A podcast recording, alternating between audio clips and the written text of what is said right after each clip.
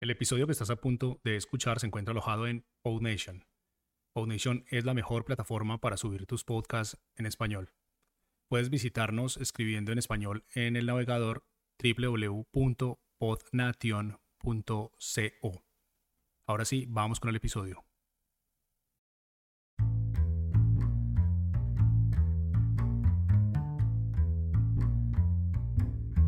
Hola y bienvenidos a Podcasters. Mi nombre es Francisco Rodríguez. Y yo, yo soy Mariana Castaño. Este es un show para quienes están empezando en el mundo de los podcasts, pero todavía tienen 10 millones de preguntas. Este es un formato corto que acá en PodNation llamamos micropodcast, así que no siendo más, empecemos. Francisco, te tengo una pregunta. ¿Te ha pasado que te gusta mucho un podcast, que eres fiel seguidor, de eso que le pones alarma cada que saldrá un nuevo episodio y de un momento a otro no vuelven a publicar nada? Déjame pensar, creo que no. Bueno, hasta ahora no recuerdo alguno. Bueno, en el episodio de hoy vamos a hablar de eso, de cuando un podcast desaparece lentamente, sin decir adiós, sin avisar, sin despedirse de la audiencia. Hoy hablaremos sobre el pod fade.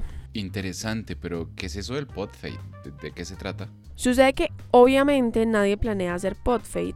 Yo no creo que uno diga voy a empezar un podcast y a los cuatro episodios lo dejaré de la nada. No. Pero es más común de lo que parece. No solo en el mundo del podcasting, sino en general en la vida. A mí me pasa, por ejemplo, que empiezo algo muy entusiasmada, la más motivada con mi nuevo proyecto, y de repente se me hace cada vez más y más difícil seguir el ritmo y me doy cuenta de que eso es más trabajo del que me imaginaba. Sí, eso me pasó mucho. De hecho, sientes como que pasa el tiempo y se agota la energía y en el fondo dices, bueno, lo vamos a intentar, pero, pero como que ya no puedes más, como que ya no hay energía. Así que bueno, eso sí me ha pasado con varios proyectos. Ajá, en el mundo del podcasting, eso se le conoce como pod fading y es un podcast que de un momento a otro se detiene y nunca sabemos qué pasó con el show, simplemente no lo volvemos a escuchar. Pero no hay anuncios que diga que era al final, entonces uno queda como a la espera de qué pasó. Ahora que lo dices, sí creo que hay por ahí un par de podcasts que seguí, me gustaban mucho y de un momento a otro desaparecieron, no los volví a escuchar.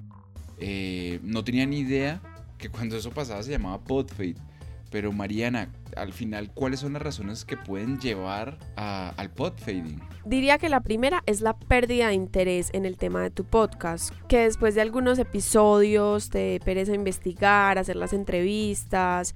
Otra razón puede ser la falta de tiempo, que es muy común. Hay unos episodios que requieren más tiempo que otros que son más investigativos y que al final te das cuenta pues que tienes otras prioridades como tu trabajo, tu familia que demandan mucho más tiempo. Y como todo problema seguro que tiene su solución, pero ¿Cómo podemos hacer para evitar el pod fade? Esta es la parte buena, Francisco, y es que el pod fade se puede evitar y les voy a dar algunos consejos que pueden tener en cuenta para evitar caer en él.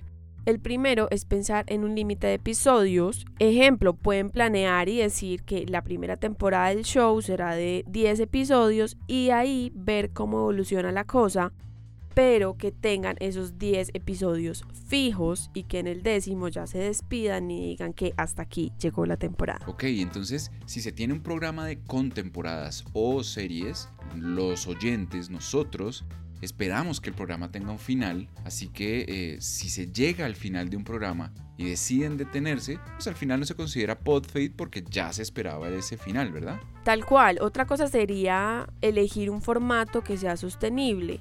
Y a esto me refiero, si tengo un programa de entrevistas y es un problema buscar a mis invitados porque son muy tesos o muy famosos y cada que necesito un nuevo invitado es una odisea, pues será un formato que será exigente e insostenible en el tiempo. No digo que sea imposible, pero sí va a ser algo mucho más complejo. Mariana, disculpa te interrumpo, es que me parece que otro consejo podría ser tener también metas a corto plazo, tener un objetivo breve, algo alcanzable, y eso ayuda a tener ideas claras para los contenidos. ¿Correcto? Súper importante. Y otra cosa que va muy de la mano con lo que estás diciendo, Francisco, de los objetivos y las ideas, es tener siempre por lo menos dos o tres episodios ya listos y grabados antes de lanzar toda la temporada.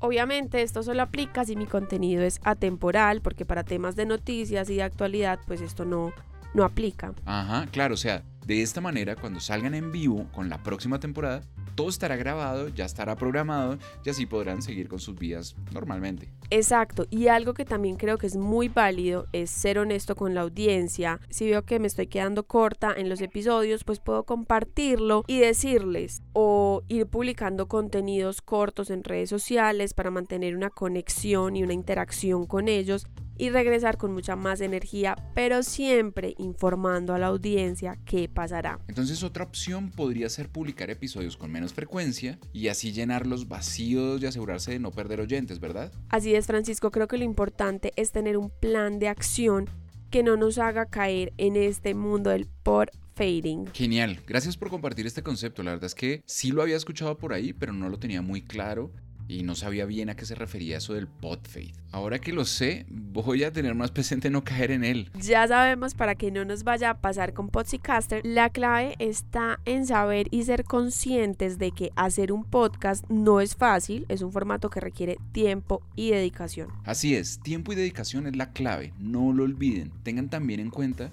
que no solo es subir un archivo MP3 a alguna plataforma, a algún servicio, sino también es planificar, presentar, producir, promover, distribuir todos sus episodios. No me queda más por decir, sean conscientes y eviten siempre caer en el por fading. Volvemos la próxima semana con más podcasting. Así es, esto fue todo por hoy, así que tengan un feliz día. Chao.